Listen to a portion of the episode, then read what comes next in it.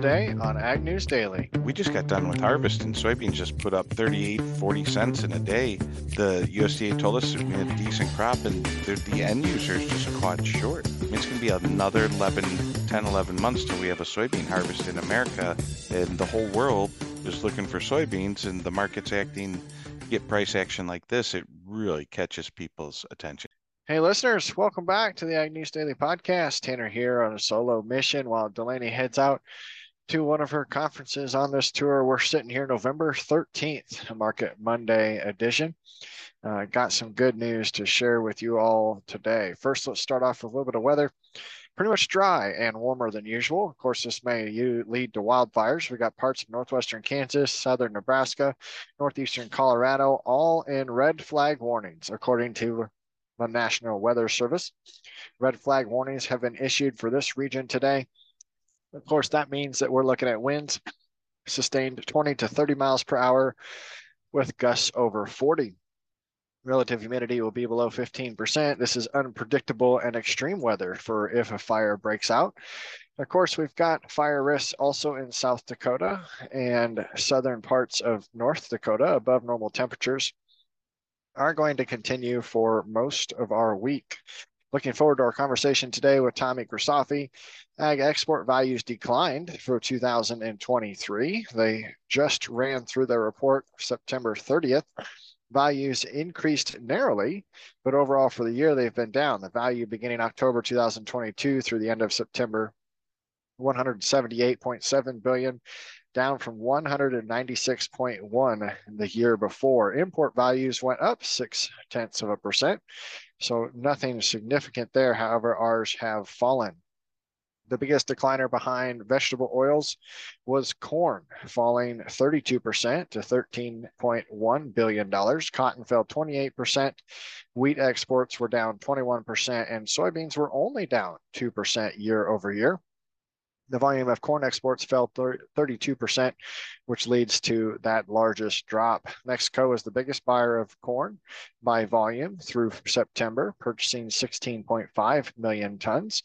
Chinese were the largest customer for U.S. soybeans. So it'd be good to get Tommy's idea as to where he thinks demand is going to come in the future.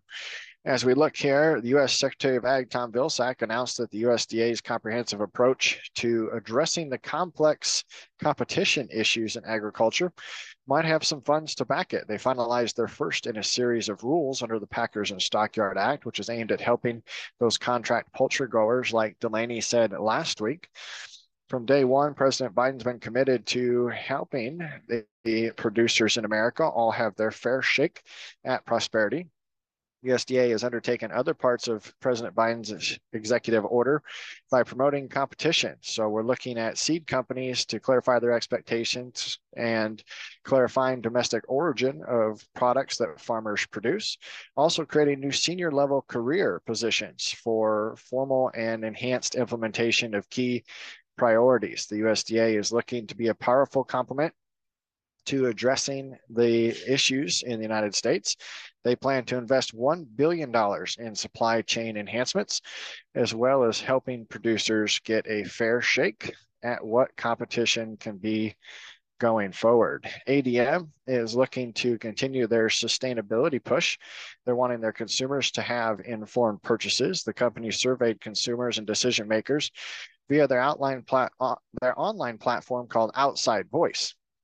Takeaways included consumer trust, purchase consideration, future regenerative trends, and the ability to source their products locally.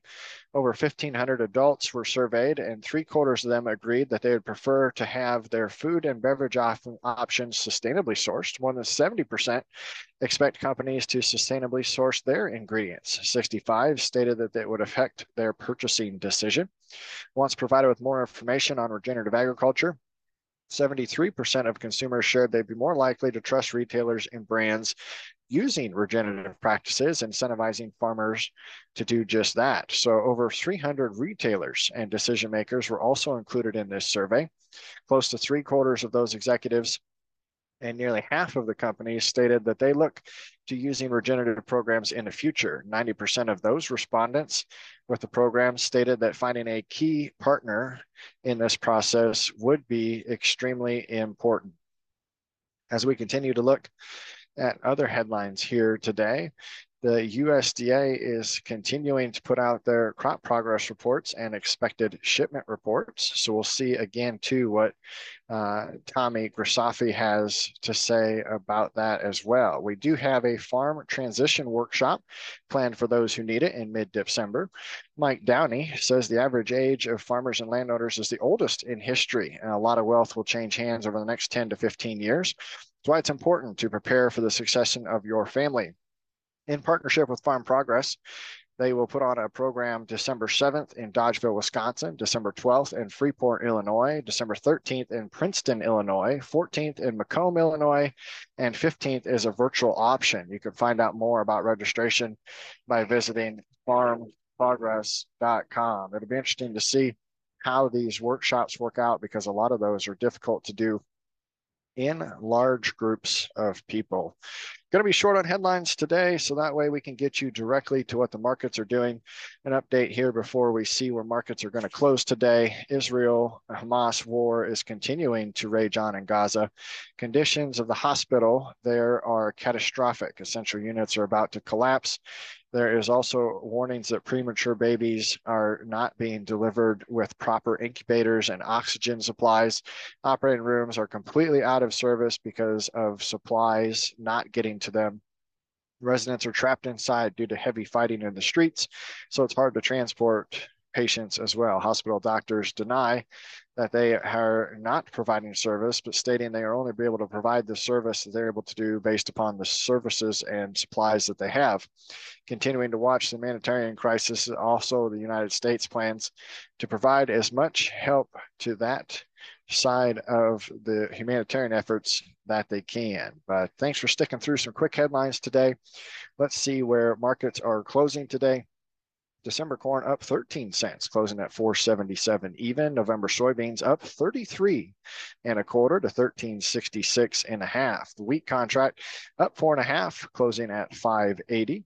We'll continue to keep an eye on that. Live cattle up just 75 cents today after a bit of a sell off last week, closing at 174.92. So let's jump into that market conversation with Tommy Grisafi today.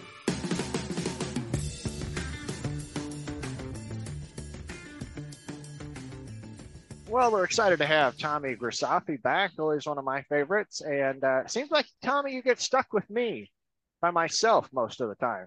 Oh, that's not a bad thing. And what a day to be talking about markets. Just I a know, huge gonna, update in the uh, soybean market. We're going to have a lot of fun with this. And reminder listeners, Tommy's with Advanced Trading. So first of all, let's see who who had a bad day today in soybeans, still, uh, Tommy? Well, we we just got done with harvest and soybeans just put up 38 40 cents in a day. The usda told us we had a decent crop and the, end users just caught short. I mean it's going to be another 11 10 11 months till we have a soybean harvest in america and the whole world is looking for soybeans and the market's acting get price action like this it really catches people's attention. So somewhere some someone's sitting at their desk and he has to go tell their boss they were supposed to buy X amount of beans and didn't do it and they messed up. they did, but there's got to be some technical reason or some news behind this run up. What's driving most of the soybean market run today? Yeah, great demand that's coming late in the harvest and also uh, weather problems in South America, just major, major weather problems that are really uh, going to affect things. And they're not going to be able to get those beans planted, you know, till they get some rains. And some parts of South America has too much rain. One part's too much rain, one part's not enough rain. And all eyes on soybean meal. Soybean meal traded limit up for a good chunk of the day today. And that's definitely caught people's attention. And as you know, uh, Argentina is a big exporter of soybean meal, and that was uh, obviously they're running out because price action like that doesn't mean they have too much. So, how long can we ride this upward? I mean, it doesn't seem like this is new news. I think the last two market Mondays, we had concerns over weather in South America, but it's still causing a, a pretty good response. How long will it play? That's interesting because last night when the market opened, beans opened lower and corn was lower all last night, all this morning, and then finally the whole market caught a bid. We still have some of the wheat wheat contracts that closed lower on the day. So it's not a broad rally. It's a very specific to one thing. Soybean meal absolutely exploded. Someone's caught the wrong way. Obviously, for every buyer, there's a seller, but they were agreeing that the price of soybean meal was a lot higher. It tends, weather markets are tough. They tend to end quickly. So we get a weather market, everyone gets all bulled up. By the time they're getting bulled up, it's time to get out, and they tend to uh, end quickly in weather markets. So my prediction would be, uh, unless it's going to grab the overall all the markets, corn and wheat, that uh, you'll find selling up here at this $14 level. I'm glad that you shared that because I know a lot of our listeners are probably wondering what they should do. Either they sold sold quite a bit out of the field or now they're sitting with stuff stuck in their bins. But like you mentioned, it wasn't across all commodities. What did corn do today? Corn was up and had a great day, closed up 12, 13 cents, but all morning corn was down three. Pretty wild to watch corn go from down three to up 13. Nice, nice rally in corn, not only in December 23, but December 24 also had a nice rally. So, if I remember correctly, as I learn alongside all of our listeners, we don't have necessarily a South American influx of news right now because the major corn crop that they have comes next growing season for them, correct? Right. Second crop, safrinha, uh, all eyes right now. I mean, it all adds up. We're watching the weather, but yes, they can go get crops in, get them out, put the second crop in. If the weather was adverse for that crop, that would then very much affect their exports and get our domestic market riled up. But as you know from the USDA numbers, we just have too much corn, Tanner. Yeah. So where is demand going to come, or are we going to live with that large carryout for a while? As best we can see at advanced trading, the way we crank the numbers, we're going to have a large carryout. We continue to see Mexico come in. Be nice to see China come in for corn, but we have too much. It would take quite a bit of demand, or something would have to change to uh, alter the fate of uh, the corn market. And for our producers that are probably wrapping up seeding their winter wheat, is there going to be any headlines there that might push a couple extra acres to get seeded this fall?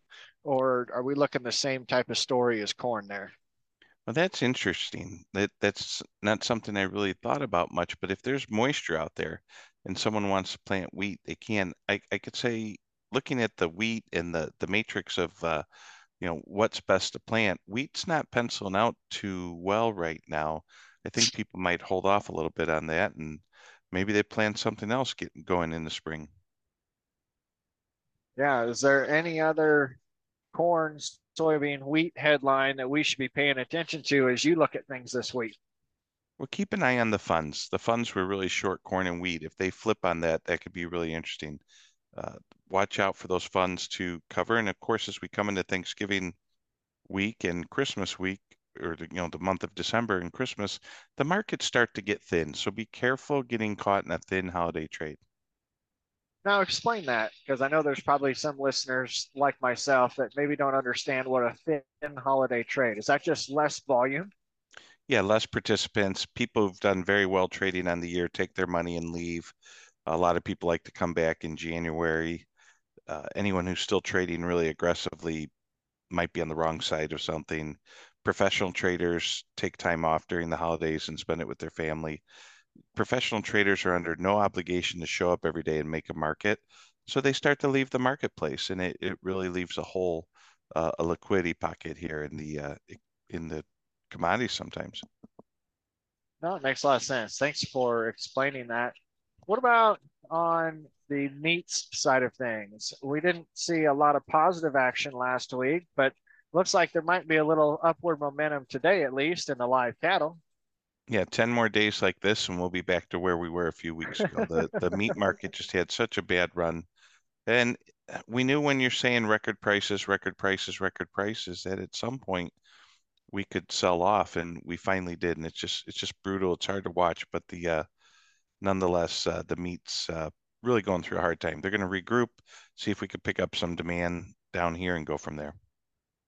That's good. And then probably last question I've got is around foreign conflicts. Russia, Ukraine, what's going on in the Gaza region. Are we seeing any of that going to directly impact the American farmer? You, I think we already did on fertilizer a little bit. Definitely when uh, Gaza and Israel conflict started, you we noticed a spike in fertilizer, and that's never what we need. We want those lower inputs and higher commodity prices. But uh, yeah, turbulence in the war is not not or turbulence in the world is not a good thing. It'll continue to add volatility to the markets, both up and down. That's a good perspective to share. But before we wrap up, Tommy, anything else you want our listeners to pay attention to this week? You know, there was something interesting that happened with Bitcoin. Um, America's uh, bonds were downgraded Friday late in the afternoon, and Bitcoin's really had a heck of a rally and uh, it, we'll see what happens here. But uh, I don't trade a lot of Bitcoin. It's just interesting to see what a bid it has. So keep an eye on uh, interest rates here in America.